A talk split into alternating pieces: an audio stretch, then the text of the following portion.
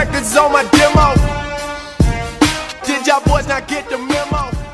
Welcome to another episode of the Vault Studio Fantasy Football Podcast. I'm your host, Lewis Glover, and I'm riding solo today. Our usual co host, James Cooney, is busy. Uh, I believe he's at a bachelor party today, so I'm sure it's, it's already 8.30 a.m. I'm sure he's had a few drinks uh, and he'll be enjoying himself. But, but fear not, I'm not completely alone. I'm joined by a very special guest, a New York Giants big blue fan. His name is Tyler Belawske. Tyler, how are you, my friend? I'm pretty good, Lewis. Yourself? Yeah, I'm doing wonderful, thank you. It's a it's a Sunday morning for us here in in Australia. It's a, a Saturday afternoon slash evening for you folks over in New York. Uh, have you had a good day? Have you been enjoying your Saturday? Yeah, it's been a really great day. It's been a really hot day. I think it's been touching about 90, 95 all day. We actually have a heat advisory, so uh, yeah, stay inside, stay in the AC here in New York. And uh, I forgot to mention, hey, thanks for having me. I, it's going to be a blast. I can't wait to uh, do this podcast talk some Giants football, Scott Fish, and yeah, my Saturdays have been awesome. How That's great. Yeah, uh, well, mine, mine, yeah, mine was good yesterday. But listen, it's it's us who owe, owe, you the thanks. We're always appreciative when we have any guests who are willing to to work with us on on the time difference and and you have have the back and forth about how we're going to make it work. It isn't it isn't always as as easy as just hey, who's free and wants to jump on a podcast when we're navigating these ridiculous time differences. So we are always very appreciative. So as I said, we're going to be talking some Giants football. We're going to be doing a, a breakdown of the team, a quick sort of retrospective of what went on last year and what we think we might expect from them in 2019. But but Tyler just alluded to something, uh, and he mentioned Scott Fish, and you know you've heard me talk a couple of times on this on this podcast about the Scott Fish Bowl. I think many of you who are listening probably know what it is by now. But, but a quick recap the Scott Fish Bowl is a, a 1,200 team industry and fan fantasy football league put together by the man himself, Scott Fish. And it's an incredible initiative. It's designed purely to raise money for, for wonderful charitable causes. Uh, the whole fantasy football community gets together uh, and really raises a ton of money for primarily for kids who aren't going to have gifts at Christmas. So it really is a, a, wonderful initiative. And people do all kinds of weird and wonderful things to enhance the Scott Fish Bowl experience. Tyler is one of those weird and wonderful people. He's known on Twitter as the keeper of the scroll. So, Tyler, why don't you just give us a little uh, preview or a, a, breakdown of what you're doing in terms of uh, your, your power rankings for Scott Fish Bowl?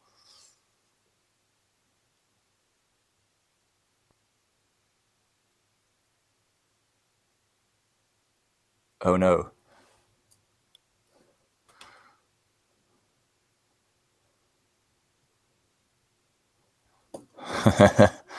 uh, we may have lost some audio. So I'll mark this as a time here, JA. Going to have to do some editing.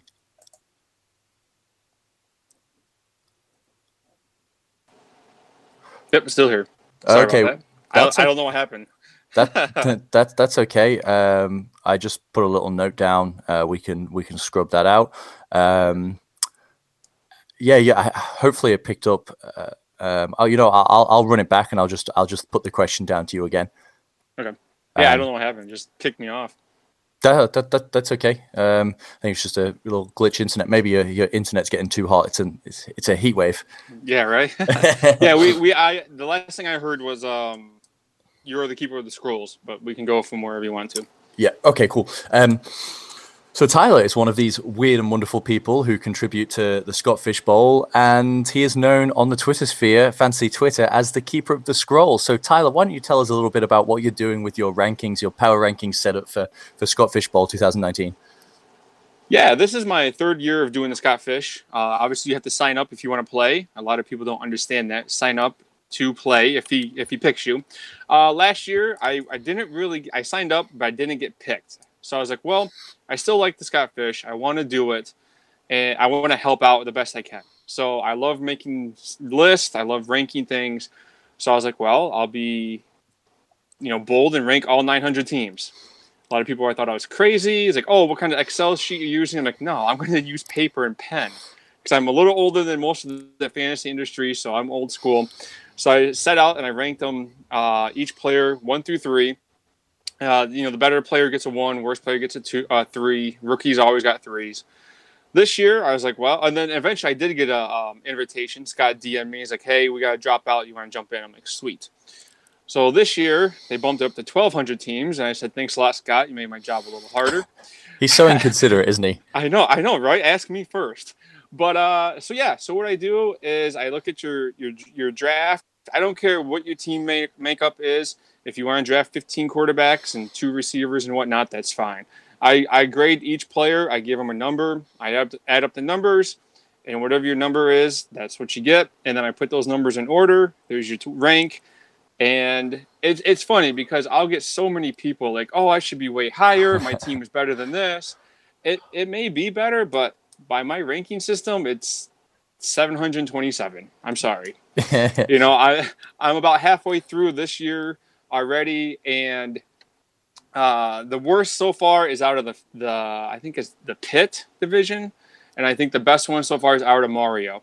So um, there's really no rhyme or reason. It, it's just something fun. It's something yeah. I want to do, and you know, I'm not, I don't mean to step on any toes. Like last year, one guy ripped me up and down uh, in my DMs, but we did talk about it. You know, we we talked about it. It's like, dude, I I don't know what to tell you. I, it's just for fun. They they really mean nothing other than just for fun. And yeah. I, you know, and, and, and people love it. People, I, I get more followers every day just because of this. That's not why I did it. I just did it because it's fun. I love football. I love fantasy football, and this is the way to give back and people have their other grading systems and stuff like that. So, listen, man, this I, I think it's a ton of fun what you're doing. It's a great initiative. Uh, I wasn't happy with my ranking last year, but it turned it turned out to be prophetic because my team absolutely stunk up last year. So maybe there's something in your rating system. Uh, people who are who are whining about this online, get a life, man. It's a exactly. fun it's a fun ranking system that's Babe sounds a pretty rudimentary ran- ranking system that is is just done to to have a little bit of fun. And if you're getting bent out of shape by that, you need to probably uh, check your priorities in life. But um, and, and that's the thing, and that's and exactly right. You know, my ranking system's being like when if I'm feeling good, Tevin Coleman gets a two. If I'm not feeling good, you know, the kids made me mad, he gets a five, and I'm sorry. That's just how I'm feeling that day. But there are, you know, like there are things like Russell Wilson's a one and Pat Mahomes is a one, even if I'm, you know, not a great day. But yeah, just take it easy, guys. It, it means nothing. It's just, it is what it is. And, and, and honestly, like my rankings are way off usually. Last year I hit four or five right ones, four or five within five or 10. Other than that, you finish second. I put you at 755. Sorry, that's that's what it is. uh, that's it, man. It's just it's just it's just fun, and it's a good way of of keeping conversation going around FSB and and, and just helping helping grow it and getting it widespread. I mean, it's getting out of control now. How how big the league is and how far reaching it is. There was a write up about it just in the Washington Post the other day. So that's really cool to see that, you know, mainstream journalism is taking an interest in, in what Scott Fish is doing, and that's going to only help it grow in future years. So, Tyler, my advice to you would be in, invest in some uh, paper and felt tip markers uh, when they're on sale during the season. oh, definitely. season. yep. Yeah, definitely. yeah, back to school sales is I hit I hit that place up and I get yeah. my, my discounts. Yep. Yeah, I mean you, you're buying half the store for your for your four kids anyway. So what's a few extra yeah, markers right. and scrolls for uh, exactly? For oh, here, here, he comes. Let's get this guy ready. get your own personal. Yeah, I saw that. I saw that right up in the Washington Post. That's pretty cool. And I know I think last year they raised almost fifty thousand. I think the goal this year was a hundred plus.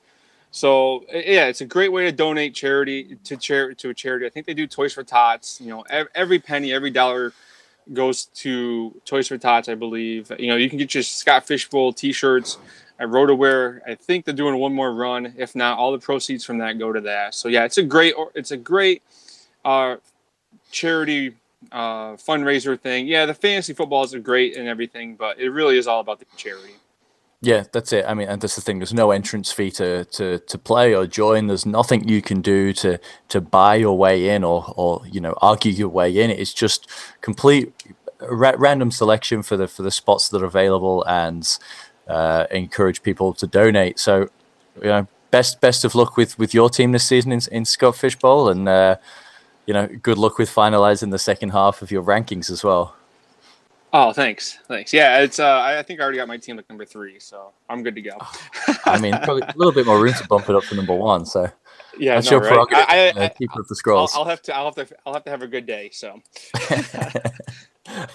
All right, so let's let's move on and talk some some Giants football. And you know, last year I think to the surprise of no one except maybe Dave Gettleman, it wasn't a strong year for the for the New York Football Giants. They finished five and eleven. They were dead last in the in the NFC East.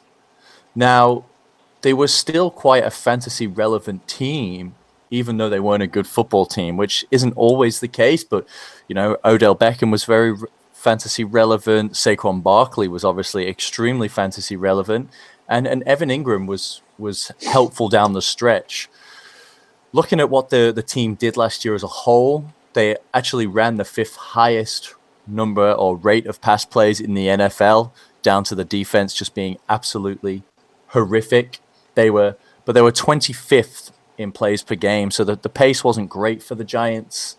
Uh, they were 16th in opposing uh, points per game conceded with 23, and 23rd. Oh, excuse me. So that's their that's their offensive rating. So they were middle of the pack in offense, 23 points per game. Definitely helps when you have Odell and, and Saquon there. And defensively, they were 23rd, giving up about 25.8 points per game. Uh, 17th in, in yardage and 24th in defensive yardage. So those numbers uh, match up there 16th and 17th in offense and 23rd and 24th in, in defense with points and, and yards specifically. Just at a very high level, Tyler. I mean, it must have been hard watching some of those Giants games last season. Uh, what's the sort of consensus amongst Giants fans about the direction of the team? I think a lot of people are saying get rid of Eli. Uh, I, I'm actually a fan of Eli. I mean, he makes some bonehead bonehead throws and interceptions at the worst time, but he still puts up 40 4,000 yards a game. Or I mean, a season that'd be a great 4,000. That'd be a Uh, very good game. yeah, no, 4,000 plus usually a you season and 20 to 30 touchdowns. I mean, you can't argue that. That's great. It's just his bonehead mistakes. Uh, I know a lot of people aren't happy with the Jan- uh, Daniel Jones pick. I like it. I like it a lot. Um, he he's just like Eli in a sense of he went to his, his practices. He practiced with uh, Eli and Peyton and Archie, so he's gonna be he's a copycat, and I like that. Yeah, he may not be flashy like Murray or Has- Haskins, but I, I like the Daniel Jones pick. I mean, they easily could have went someplace else with an offensive lineman, but you can get them on a dime a dozen. You're not going to get a Daniel Jones. He went to Duke, so he's smart. Uh, as far as Saquon, yeah, he's he's he's a stud. I mean, he's going to be their back for the next 15 years if he stays healthy. If that offensive line can do their job and block. And uh, you know, as far as Odell, it stinks that he you know, he did great. He, like you said, he, it's a fantasy relevant team, just not a real fantasy a real relevant team because they were horrible. Yeah, I'm, that's interesting. There aren't many uh, Giants fans that I've heard who are who are uh, happy with the Daniel Jones pick. Now I'm going to be the first one to come out and say I am no quarterback evaluator. Right, I'm going to leave that to the to the guys who really know what they're talking about, like you know, Mark Schofield and Matt Waldman, some of these real top quality uh, film evaluators. But you know, I, I watched a bit of him. I must say, I wasn't thoroughly impressed from from what I saw, and and and you know, analytically, he doesn't doesn't pass the tests as as well as you'd like. However, the amount of anger and vitriol towards him as a person has just been out of control like getting booed at games and stuff. The kid can't help where he's selected. And i you know i hope it works out for him. I want every single nfl player who gets drafted to work out. Unfortunately we know it doesn't work out like that. My question over the daniel jones pick is not the selection himself. I understand if you want to get your franchise quarterback that's fine. But it seems to me that no other team was interested in him in him in the first round. And for the Giants to then go and get him at, at six when they could have had him at 17 seems like a bit of a, an overinvestment. But hey, if he turns out to be the starter for 15 years, no one will care. So it's going to be very interesting to see how that plays out.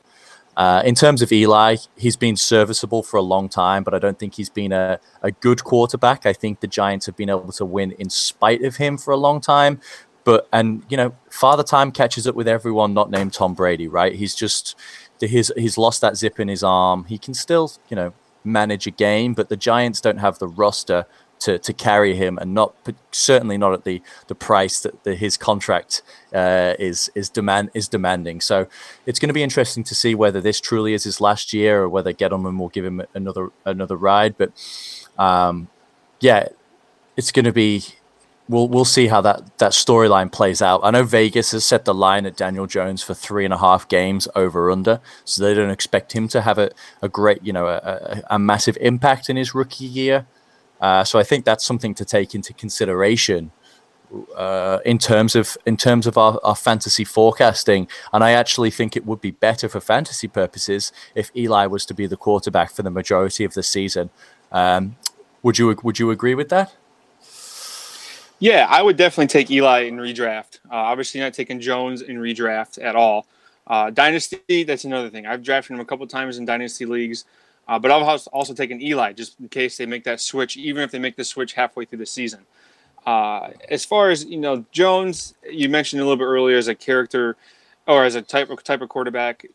He worked this system through the through the Mannings, so he he's not your typical, like I said, Murray Haskins, flashy type, but he has the the mentality of a quarterback to to do the, get the job done. And he's going to sit underneath Eli. Yes, Eli is a two time Super Bowl champ, so he's going to get the job done uh, if he gets the call. Uh, I don't think he's going to play that all this year, even if they have a, a, horrible record. Why throw him in there and give, um, cloud his head with with uh, boos from the crowd because they're already booing him now, so they're just going to even boo him more when he throws his first pick.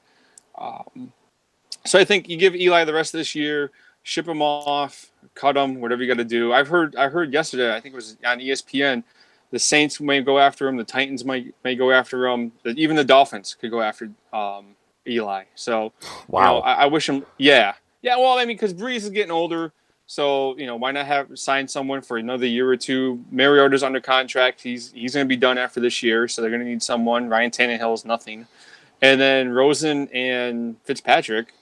I'd rather have Eli, and not just not just because I'm a fan. I'd rather have Eli than those those two guys.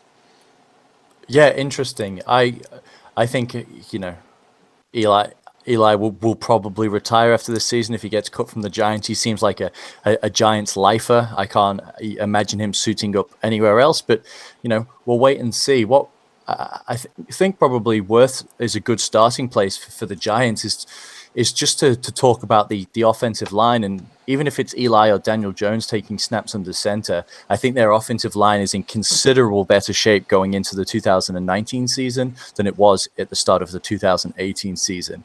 You know, you've had the the acquisition of Kevin Zeitler from the from the Browns that was part of the Odell Beckham trade.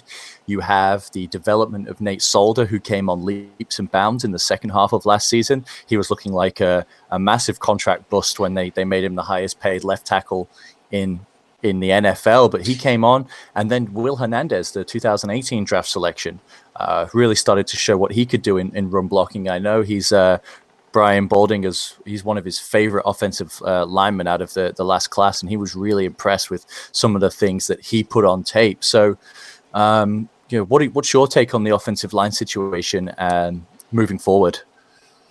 Oh yeah, it's definitely improved uh, over the last couple years. You know, especially getting rid of Ereck Flowers uh, I think he went to the Washington. Washington. I mean, he that was just a horrible pick. Uh, yeah, they got rid of him. They upgraded, like you said, with Solder and Hernandez are stepping up big. If Eli can stay off his back, he's going to move the ball. Uh, Barkley's going to find the holes. He can make his own holes anyways, but that offensive line has to get moving. They have to block better. They have to block in the passing game better, or they're just going to be in the top five or the bottom five again. Uh, yeah, definitely, definitely um, has major improvements for the offensive line this year.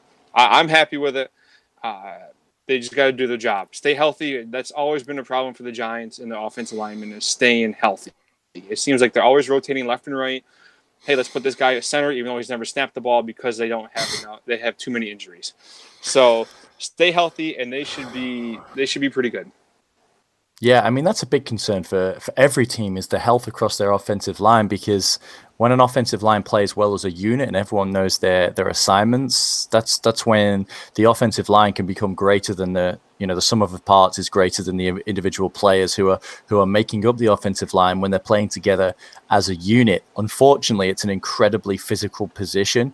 If they're healthy, they're on the field for every single snap and they're taking probably more contact than anyone else on the field. So it's no wonder that these guys who are putting tremendous strain on their bodies do deal with with injuries on a on a regular basis. So it is an incredible feat if a if a lineman can get through the season, play every snap, and and not be be uh, you know be injured at any point. So hopefully the offensive line does improve because I know that's one of the concerns that people have for, for Saquon Barkley. So let's talk about him. I mean, he he didn't just meet expectations last season; he absolutely surpassed them. And I know people were, you know.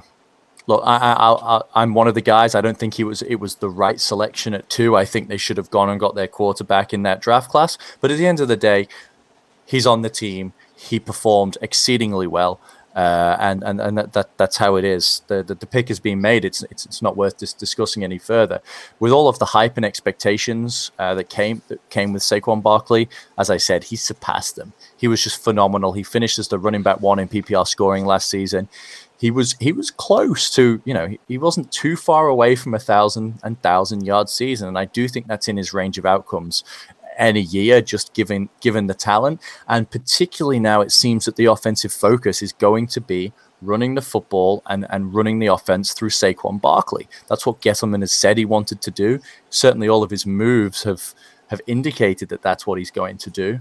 Now, and a few people are not not souring on Saquon, but but a little bit hesitant, particularly of what happened to to uh, David Johnson last season is that if it's a stagnant offense, could be a problem uh, for Saquon Barkley and uh, taking him out of that that top running back position. Where do you have Saquon ranked for this season, and are you confident that the departure of Odell he can still get it done? I have him at one. I think he's the best back in the league. Not, and again, none of none of my views here is because I'm a Giants fan. It's because I'm a fantasy football fan too. He he he's the best running back in the league. Uh, he can agree. run. He can he can catch. He, he caught seventy eight no. 91 catches last year. I mean, that's that's pretty good coming out of the backfield. Uh, as far as uh, with uh, Odell leaving, it just means more touches for him, and which also means he's gonna get banged up a little bit more. So again, we'll say a thousand times tonight. Uh, if he stays healthy, he'll be a stud. But he put up 1,300 yards rushing and 11 touchdowns last year. Uh, right around 700 yards passing and four touchdowns or receiving and four touchdowns in the receiving game. So he's a stud. Obviously, he's a dual threat, and I'll compare him to in the sense of uh, Le'Veon Bell and the Giant and the Jets. He's going to get the ball this year. If he doesn't touch the ball uh, 300 times for the whole year, just rushing, and probably 100 catches, then the Giants aren't using him. Uh, I think he'll add, see a couple more extra guys in the box because Odell's missing, but that's just going to have Manny's going to have to step up. The line's going to have to step up to open up that passing game. If they do shut that passing game down, like they like you said with David Johnson, then he'll, he'll still get his five yards of average. I mean, the guy's uh, a freak of nature. I mean, you, last year he jumped over the guy. I mean, who can do that? I mean, him and that's about it. Uh, Elliott's not jumping over anyone. The guy is like 700 pounds running back. I mean, he's he's big. He's a big guy. He's not jumping over maybe Kamara, but he doesn't need to because he's so fast.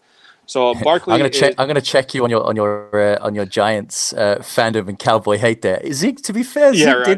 did hurdle someone last year. He did, but he, he's there. Oh, he's not right, the same athlete as Saquon. I'll give you that. I'll, yeah, I'll give you that. exactly. Yeah, he's he's he's like a bowling ball compared to like a, a Roadrunner. I don't know, but yeah, they're, they're uh, different uh, yeah, types. They're just, different profiles. Exactly. Exactly. And uh, so Barkley Barkley is a stud. I mean, he's going to end. He started. He's, he's going to start number one. He's going to end number one. Um, I mean, Kamara may be the only one who can touch him because again, he's going to be in the same position. Uh, that since Mark Ingram's out, he'll get the ball way more.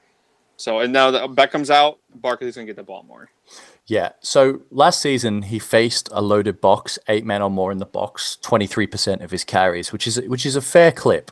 Uh, and you, you, can find that information at NFL's Next Gen Stats, which is a really fun website. I love pl- playing around there. Um, so he wasn't one of the highest in the league, but still, that's a decent percentage. Now, I do think that percent will go up now that he's going to be the focal point of the offense, and teams are going to have to game plan for him. So I think that will will increase. I think we're going to see probably closer to 30% loaded boxes for, for Saquon.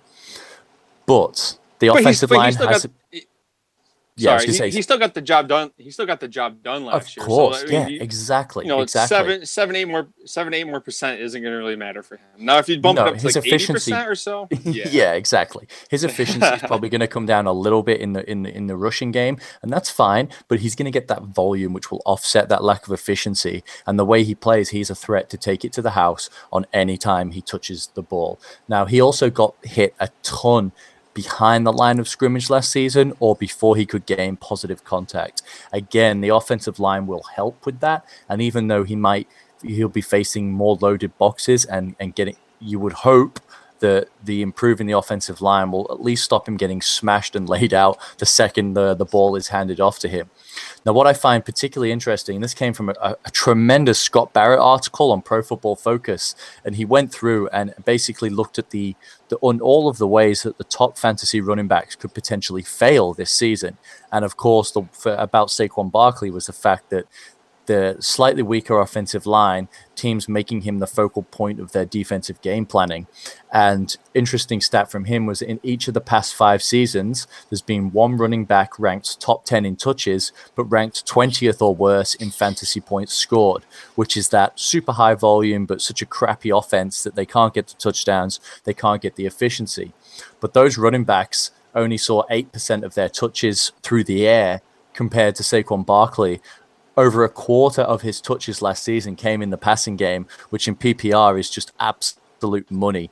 I mean, a, a, a reception is worth, uh, uh, reception or a target is worth 2.74 times the the value of a carry in PPR scoring. So as long as he gets that uh, work in the passing game, uh, that might even go up to 30% of his touches because there's targets to go around. Saquon Barkley is money, and he's my 101 all day.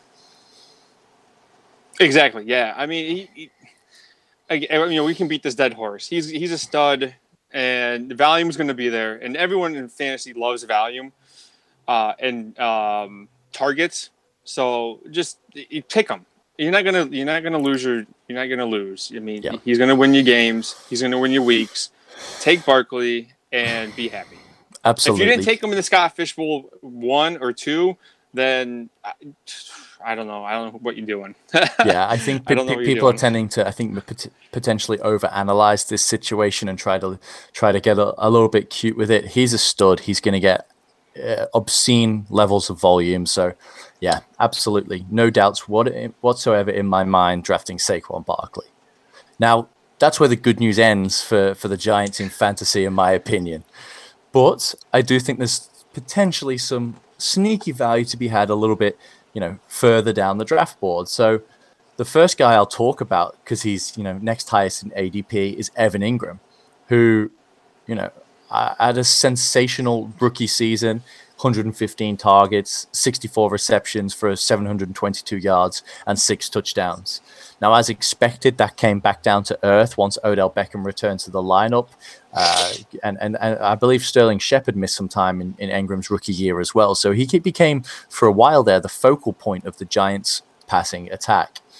As expected, that came back down to earth a little bit in 2018, nearly half the targets, but he uh, improved his catch percentage significantly by 15%, and his uh, his yards per reception increased a little bit there as well. So definitely showed some growth in his abilities and skills, and you know you'd expect that to continue going into his third year and, and continuing to grow as a player. Now I really like Evan Engram's upside this season. Uh, last year I mentioned he had a good good uh, you know uh, roll down the stretch. And using the tools on FF Statistics, I went in and I looked at his splits with and without Odell Beckham Jr. in the lineup. He's played 15 games with Odell and uh, excuse me, 11 games with Odell and 15 with him. And when Odell's on the field, he averages 8.85 PPR points per game. When he's not there, he averages 13 points per game. That's a huge difference. And in terms of an end of the season projection, that would be the tight end nine versus the tight end three. So he really does have that upside to finish as one of the top three or four tight ends at the position. Tyler, what are you seeing for Evan Engram this season? I have him in my top five. He he's going anywhere from three to five, depends on the day and how I'm feeling. Uh, probably th- three to four is more realistic. His biggest thing is he needs a catch. He cannot catch the ball if it's thrown to him right in his face. He has, I don't know how many balls he drops, but it seems like he's dropping a ball every other play. But I do, I do think he he does have definitely high upside because he's going to probably be the number one target in the passing game. I know they have Barkley who is going to catch it out of the backfield and Shepard, but he is he's a big guy. He is going to he's 6'3", 240 eventually he's going to be the, the, the Travis Kelce of the Giants. He he's a target. Eli likes him.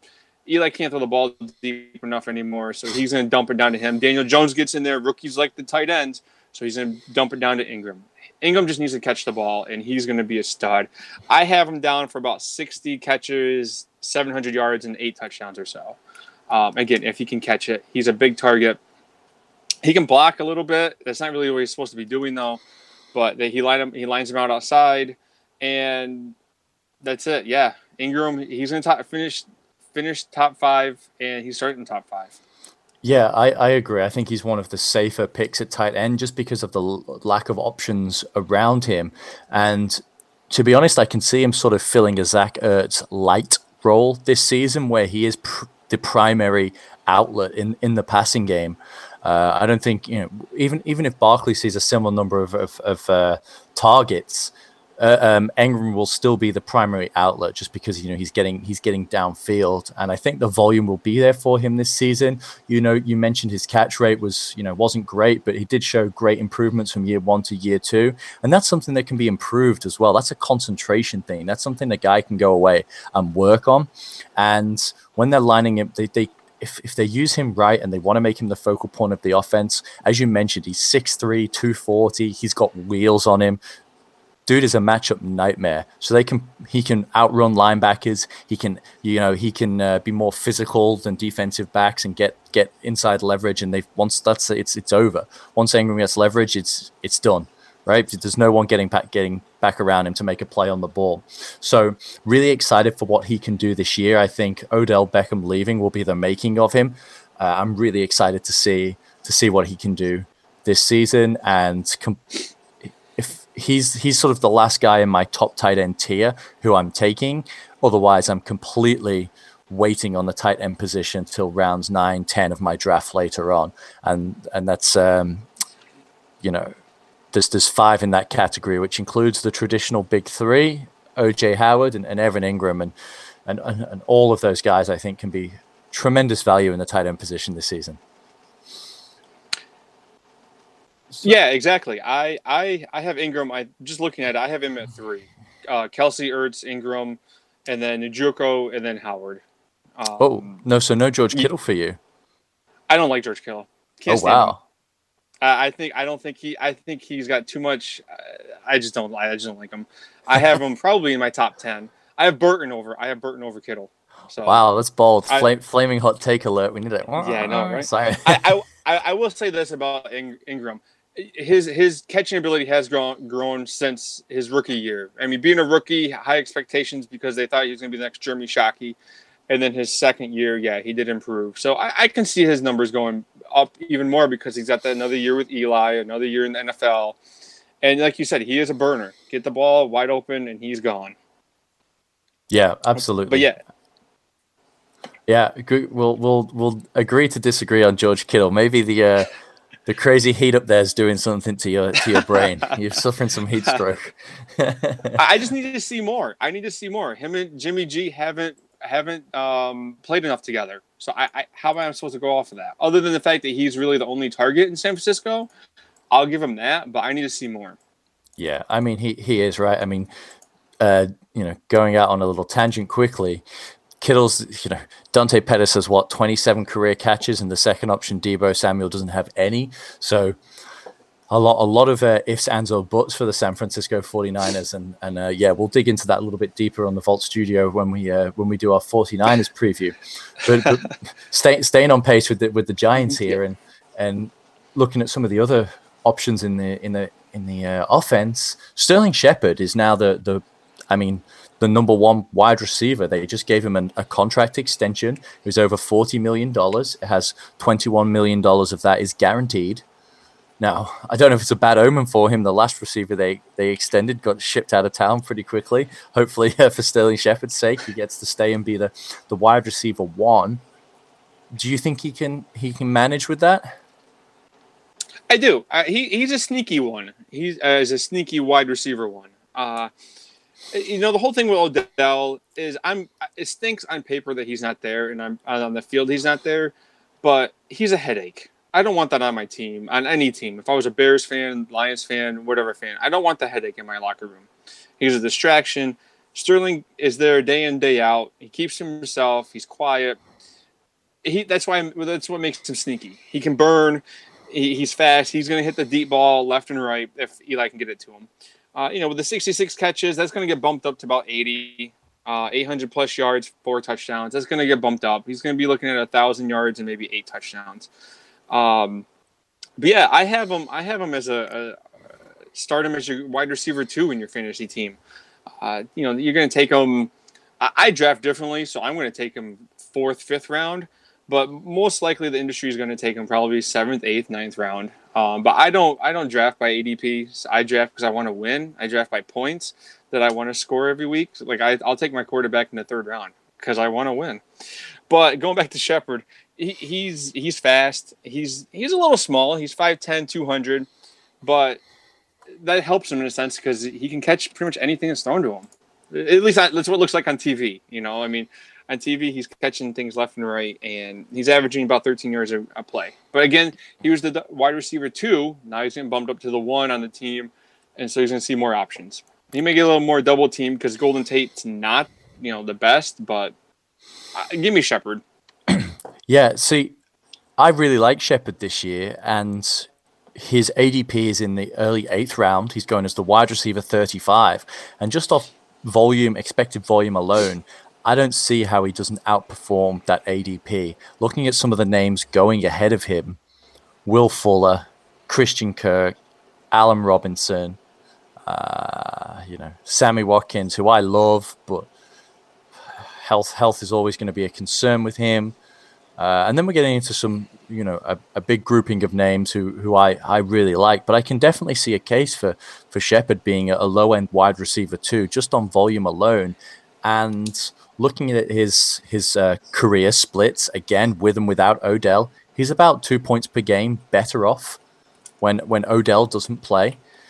Whether he's going to be able to handle that that attention is going to be a, a different story. But if teams want really want to sell out and defend the run against Saquon Barkley and load up the box, they're not going to have a man. You know, they're not going to have the ability to be able to go and, and double cover Sterling Shepard and, and, and take him out of the game because Golden State, Golden State, excuse me, Golden Tate is is very much a threat, and and Evan Engram that we talked about as well. So there's still you know people to be accounted for. So yes, he's going to see some number one cornerback coverage, and he might struggle in in, in games uh, you know, on particular weeks. But that shouldn't kill you because he's not going to be the wide receiver one on your team. If you draft appropriately, he can be the, your starting wide receiver three on your team. And I just love that weekly upside that he's going to be getting off 10 to 12 targets a game, which is is, is what's going to be becoming his way. So I, I, I'm and I think he's talented. I think he's earned his money. Uh, I, I, know uh, Matt Harmon really likes Sterling Shepard uh, from from memory. I apologize, Matt, if I'm putting words in your mouth, but I, I believe he really likes his his uh, you know ability as a route runner, uh, beating man coverage. So I'm excited to see what Sterling Shepard can do, and he just represents such a screaming value in, in all formats to me. And I think uh, in daily fantasy, he's going to be a, a, cheat code. In redraft, he's going to be a cheat code. And in dynasty, you can probably go get him for a, a, future second round pick as a guy that can really bolster your wide receiver core. So I think there's plenty to like about Sterling Shepard this season. I completely agree. I mean, those the three three names I wrote down that if you mentioned Watkins, Fuller, Robinson, give me Shepard over all of them. Watkins is hurt. Hill just came back. Uh, Fuller's always hurt, and Robinson's he's like 800 years old. So give me Shepard. He's 26, especially in Dynasty. He's going to be there. They signed him for pretty much long term for Giants terms. And you're right. He's he's the number one receiver, but he's going to be the number two target in the passing game behind Engram because they're going to double team Engram. They're Going to load up on the box for Barkley, like you said, and Shepard's going to be he's going to be a stud this year. So yeah, yeah. give me Shepard all day. Yeah, I particularly out of those names. I mean, obviously roster construction comes into this a, a, little bit and you know if i've got a lot of high volume guys i might shoot for upside with will fuller. I think he's an incredible player will fuller. Um, again it's the health that's the question mark with him but he makes that houston offense just better he makes everyone better the attention that he demands. So you know if he if fuller's your wide receiver three he represents a very different you know week to week possibility than Sterling Shepard. This is it's very much a floor versus ceiling debate, and that yeah I guess com- comes into your into your roster construction and how you've how you've gone about it. But both of those names I like, but in a vacuum, I, I want the volume. I want the the I want Sterling Shepard, who we can expect to probably get you know 100 and, 120 targets. I think I think Engram sees the most. Uh, you know, just just doing some rough distribution off the top of my head, I think Engram gets about 130, 140 targets. I think Sterling Shepard gets about 120, and Saquon Barkley gets about 100, 110. I think, and then the Golden Golden Tate and Corey Coleman get the the remainders remainders between them. Um, of course, health health dependent. Um, so Golden Tate, we've both mentioned him a little bit. New acquisition, bit of a bit of a head scratcher in terms of you know the direction we thought the Giants were going in, getting rid of Odell, they were getting the, the acquiring the, the future picks, getting younger, and then they go and get Golden Tate. Now, Golden Tate's one of the best yards after catch receivers in the NFL, if not in NFL history. He's just phenomenal. Interesting move by Gettleman to to bring him in. Now he is a Giant. He's going to be playing in the slot. We know what he what his role is. What do you think for for Tate in 2019? it, he's gonna be the dump off guy. I mean, he's gonna. You need five yards, he'll get you seven. He's gonna be that. He's not gonna be a dink and dunk guy like Julian Edelman, but he'll get you some PPR points. For me, he's he's a he's gonna be a bye week filler on your fantasy team, and you're not gonna start him week in and week out. And as far as the real season go, if you know real team, you know he's the veteran presence in the receiving team. I mean, they got a lot of young guys. Uh, he's 30 years old. He's been around the block between the Lions and the Eagles. If they picked them up like six years ago, they'd have been great. I would have loved it a lot more. Uh, but for fantasy, he's you pick him up because you need him. You may even be able to get him in the the uh, on the waiver wires. I mean, he's nothing special in fantasy anymore. Not on this team. Not not with all those other targets of Shepard and Engram and Barkley. Uh, so if you pick him, great. If you don't, you're not missing out. Yeah, I mean, right now his ADP on Fantasy Football Calculator is just way too high for my my liking, given that he's going to be at best the fourth option in the passing game there. Going in the tenth round, wide receiver forty-five, but some of the names going after him: Keke Coutee, Curtis Samuel, uh, DeSean Jackson, Donte Moncrief, Tyrell Williams, DaeSean Hamilton. There's some names there that I significantly prefer to Golden Tate. I think from a real life football perspective, he's going to help the team. As you said, he moves those chains. He gets you those tough yards when you need them. I think as well they're going to manufacture ways to get the ball in his hands because he is so such a threat uh, with those yards after the catch. I can see some you know screen plays and dump offs and things like that. And I, I, really hope they get creative with Barkley and Golden Tate and some misdirection because defenses have to be absolutely terrified of Barkley getting the ball in his hands. And if they can they can work out a way to to manufacture both of those guys being involved in a play at once, I think there's going to be some some really nice uh, upside from a from a, a real football perspective. But in terms of fantasy, based off of his current price, I, I want no part of Golden Tate. Uh, I just think there's significantly uh, higher upside uh, around the tenth round, which is which is what you want to be shooting for at that part of your draft.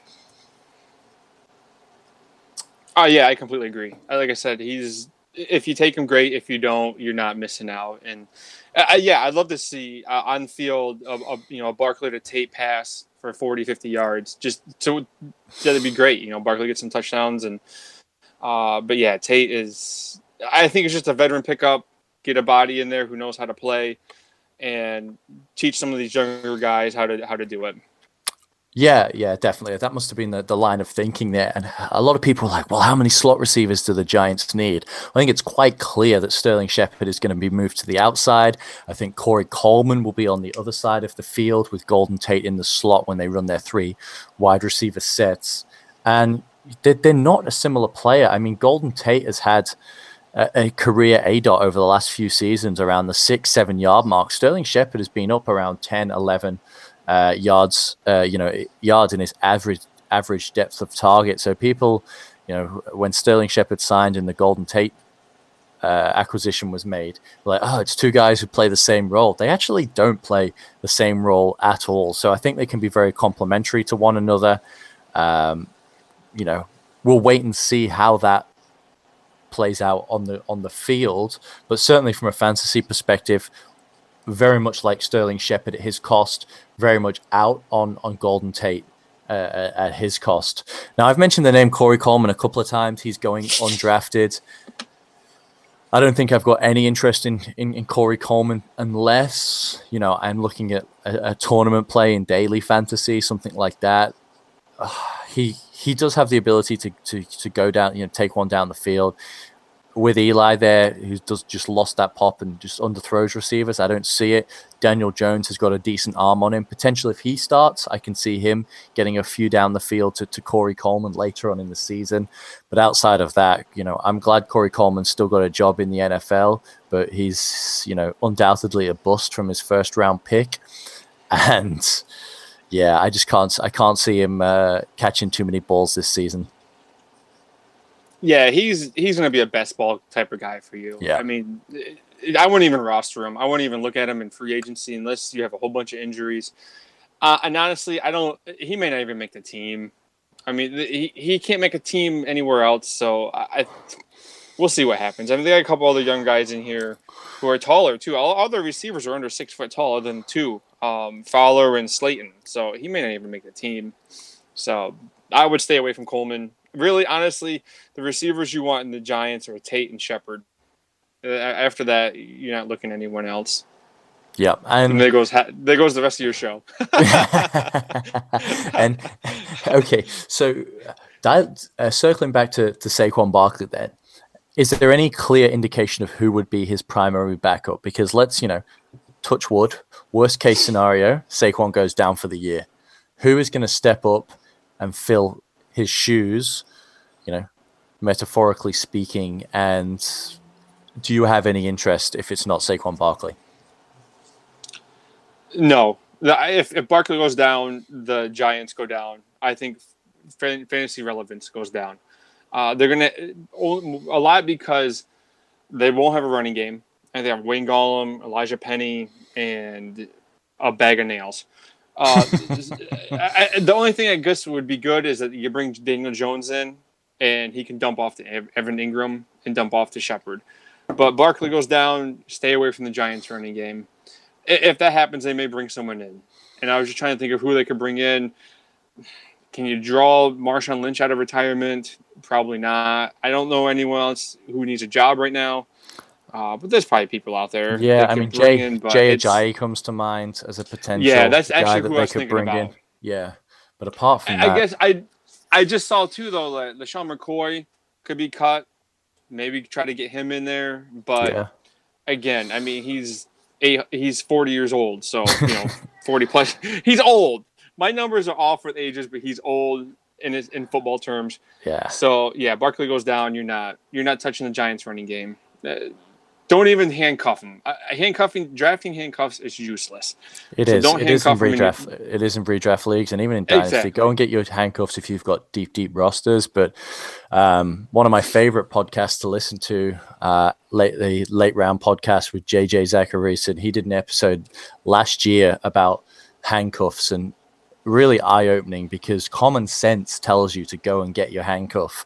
Realistically, though, it's a very very rare occurrence that a handcuff a pays you know plays out the way you expect in terms of touches and volume and b that we can correctly identify the right handcuff and see whether you should be handcuffing backs on your team or handcuffing backs of your opposition. It's just an entire mess that you know it, requires an incredible stroke of luck to get correct and you know handcuffing really is a is a suboptimal decision uh, if in terms of your in terms of your redraft leagues no doubt the yeah, the only handcuff I would ever have ever done would have been Ingram and Kamara last year, because they weren't really handcuffs. They were RB one A, RB one B. That's it. Other than that, stay away from handcuffs. Yeah, ab- absolutely. I, I agree with that. And teams teams where you know it's more of a, a 1a 1b type situation and as you said it's not really a handcuff because one's an rb1 and one's a flex play each week and you don't have any concerns yep. about starting either of them so yeah absolutely those situations i'm trying to think of any you know situations around the NFL that that fall into that category now. I still like Latavius Murray, so I would class Kamara and Latavius Murray as that combination. But other than that, I just I can't think of any teams off the top of my head. Yeah, the big one would probably be Penny and Carson. I mean, the, you got the Good Penny pe- you got you got the Penny people and you got the Carson people. I like Carson, and then maybe Kansas City with Williams and Hyde. Yeah, Give, but give me Hyde, give me Hyde, and give me Carson. After that, there's really no other. And, and well, then other than the 45 backs the Eagles have, and, th- yeah. and and then I'm staying away from them. I'm staying away from the Eagles and even the, Bears. Give me Cohen, but again, you're not handcuffing. So yeah, I mean that's so that's so funny you say that. I'm Team Penny and I'm Team uh, Damien Williams. You and me are, are loggerheads, polar opposites over those guys. That's going to be, but they're both going to be interesting running back uh, situations to watch unfold over the first, you know. quarter of the season, the first four weeks, and I, I am already getting ready to mute their names on Twitter when the vit- victory laps start start emerging. Um, are there any other guys that you know that? Let's let's change our focus now to dynasty and maybe f- f- long term. Are there any other names on the Giants roster that potentially the the mainstream isn't aware of yet that you think could have a role next season or even two years from now? A guy that they like who've been they've been bringing along. Well, obviously, you know, we said we talked about Daniel uh, Daniel Jones. Right. Uh, he, he he will be good.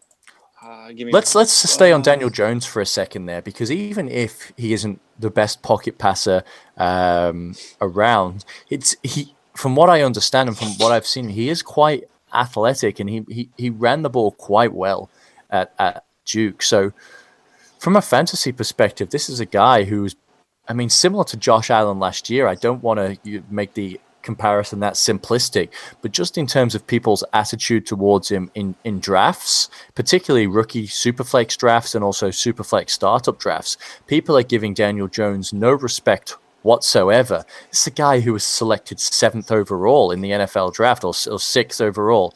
Um, like he's going to play and he's going to get a lot of opportunities. Like it seems that he is criminally undervalued to me for fantasy purposes. Exactly. Yeah, you're exactly right. And in most dynasty leagues, at least the ones I've been playing in, there's super flexes. Yep. And so in four years, when you need to start two quarterbacks, start him. Why not? I mean, he's going to have a team around him. They're bringing another wide receiver. Barkley's still going to be there in five to ten years, and he's not going to do bad. I mean, he can't do any worse than Eli. If you already hate Eli, he's not. He's not going to do any worse.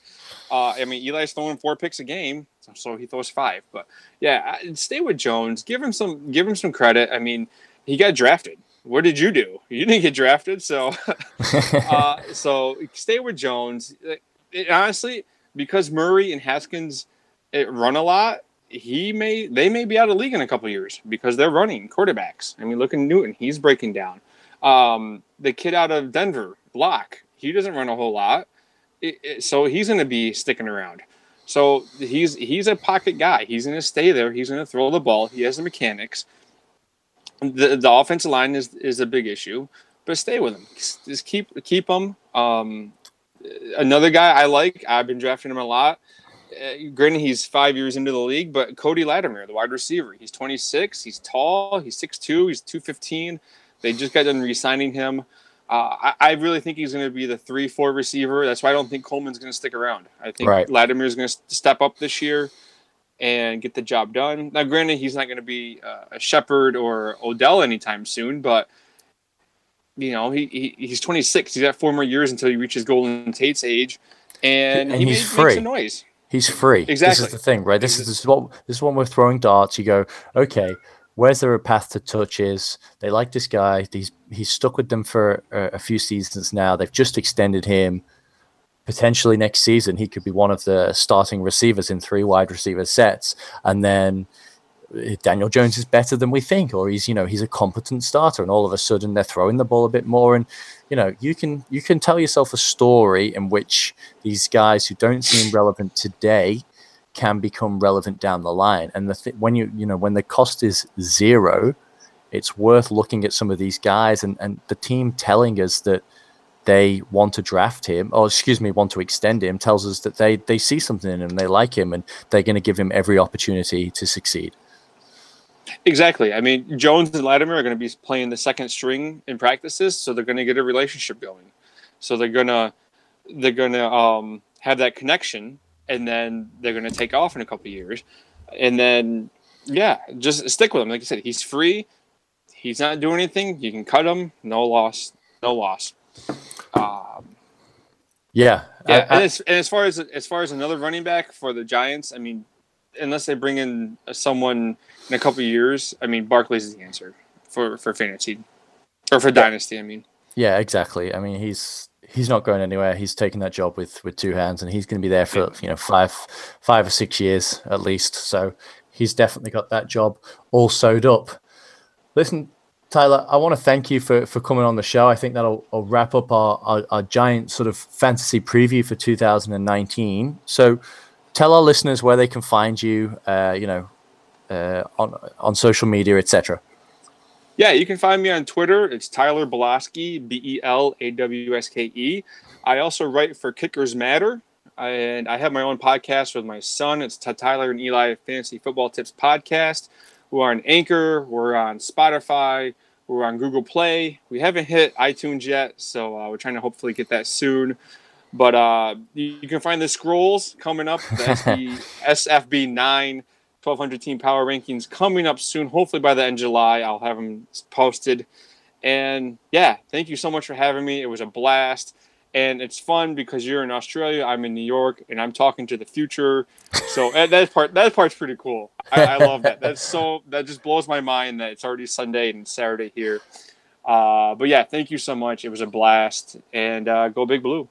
Uh, well, yeah, uh, it was absolutely our pleasure to, to have you on. Thank you for coming talking football, and you're, you're welcome to to come come join us in the future anytime. So thanks again for for for joining us, and best of luck with your leagues this season. And let's hope Saquon Barkley rides people to another fancy football championship.